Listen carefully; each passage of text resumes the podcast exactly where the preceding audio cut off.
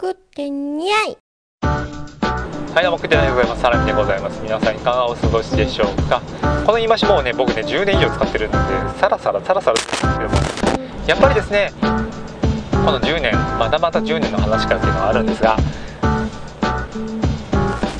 皆さんどのくらい飲み会に行っておりますか飲み会っていうのはですねいろいろなところでいいんですよ仮定するならばまあ結婚式はちょっと外したい感じですけども。同僚との飲み会。あと仕事帰りの一杯。あとえーとまあオフ会みたいなものでもいいですし。あとはマチコンマチコン知らねえけど。とかでもいいですし。なんかそういうですね飲みの場に関することなんですが最近思うのはですねあまり行かなくなりましたね飲み会。まあ飲み会お誘いも来なくなってきてるというのもあるんですけどもなんか家飲み的なもので誰かんち行って飲むっていうのが増えてきました。それもですね大体熱い話をしてますのでまあ野球の話ばっかりねなので熱い話でぐだぐだ言ってるんですが結局ですね飲んじゃってるからもう何も決まらないでそれでまた来週みたいな感じになってしまうんですけどね。ただあのなんでしょう意見をですねお互い言い合うのは結構いいことかなっていうのもありましてなかなかですね終わらない話に花を咲かしております。最近ですよあれですよ本当お酒がですね飲めるようになってきました。まあ前は本当ですねビールビールビールビールってずっとビールばっかり飲んでたんですけどもね。それこそまあ数年前ですわねマッサン松下幸之助さんのですねお話がありまして松下電器のですね最初からですねお話があったわけですけども。ていうか日課ウイスキーね。日課の話なんですが、えー、と日課ウイスキーがですねの話がありましてそれでですねウイスキーを飲み始めたと言っても過言ではないのかもしれませんね。ただですねその前から、えー、とこれですね Facebook の方で私を見て帰る方は分かると思うんですけどウイスキーとかってすごいたくさんあるじゃないですか。だからとりあえず僕の頭の中では1000円ぐらいっていうあの値段のですね縛りを作りまして1000円ぐらいで買えるウイスキーどんなものがあるかを飲んでみようっていう感じで飲み始めました。多分ですね23年かけていろいろ飲み開けてでまあいろんな種類があるんだなというのとまあ多分これ以上の価格になると正直なんだろう毎毎週とか買う分にはちょっと厳しいかなっていうのもありましてまあ1000円縛りで始めたんですけれどもなかなか思いましたよ。うん。あのねウイスキーの産地みたいな話してもいいんですかね。これですねスコッチスコットランド。あとジャパニーズ。日本ね。あとカナディアン。カナダね。あ俺カナディアンも飲んでないなそれ。とあとバーボン。これアメリカです。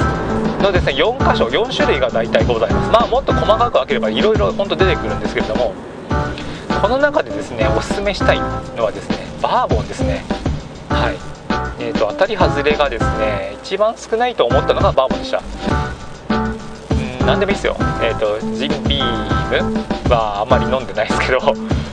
あの1000円ぐらいで買える。本当それこそだから酒屋さんそれこそディスカウントの酒屋さんに行って1000円ぐらいで買えるバーボンをですね適当に掴んで飲んでみるとちょっとああこれはありかもなっていうふうに思ってもらえるかなとも思います。あとですね、まあ、スコッチはですねやっぱり多分高いお酒の方が美味しいんだろうなっていうのがですね1000円ぐらいだとすごい如実に出ている感じですね。あとジャパニーズ日本のウイスキー、まあ、日課とあとキリンとあのサントリーとあとまあいろいろあるんですけどもそれも出してるですね1000円ぐらいのウイスキーちょっと1本ぐらいでお試しで買ってみて飲んでみてもいいと思います。うんとですねまあ、マッサンの影響ではないんですけども日課の方がどっちかっていうとですね味が好みですね。ただね日課ねもうサンドリーもそうなんですけど恐ろしく安いねトリスとかあとブラック日課クリアとかですねしか売ってないんですよほとんど。だからそこじゃなくてもうちょっと上の価格帯そこでだって5600円でしょ。それより上の価格帯のうんと日課で言ったらこいつ大丈夫かな？みんな言っちゃうけど高速えっ、ー、とブラック日課とかブラック日課リッチとかあとなんだっけな？ブラック日課。何があったっけ？ああハイ日課とか。だなんかなんかこの辺でいいですよ。1000円ぐらいの。だかね日本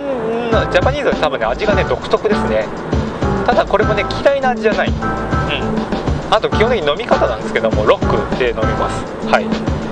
ロックだとかっこつけてんじゃないのっていうわけじゃなくて割るものがない。あとですねハイボールもあるんです。がハイボールって味が基本的に最初から薄くなっちゃうんであんまりですね美味しさが分からないんですよね。まあ、多分本当はですね常温でですねこのコップにちっちゃいコップとかおちょこみたいなの入れてクイッて飲むのが多分ね一番美味しい飲み方だとは思うんですがその濃度で飲んでたらとてもじゃないけどやっていけない。なので味がだんだん薄くなっていくことはあるんですけどもロックでですね最初一口飲んで味を楽しんでしばらく経ってから味が変わっていくまあ水が入ってくるとですね味がいろいろ変わってきますのでそれを楽しんでみてもいいのかなと思います。まあこれでですねほぼ全種類1000円ぐらいのものは飲んだと思いますので次にステップアップして2000円とか3000円にすればいいんですけどなかなか2000円台ってですねないんですよ。そうすると3000円台になってしまってでもね3000台になるとね今度ね変な話しますよ。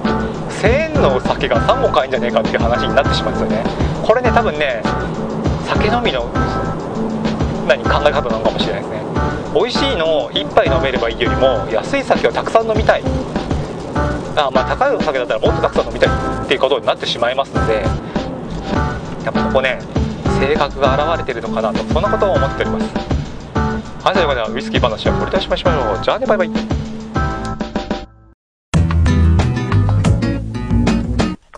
Iya.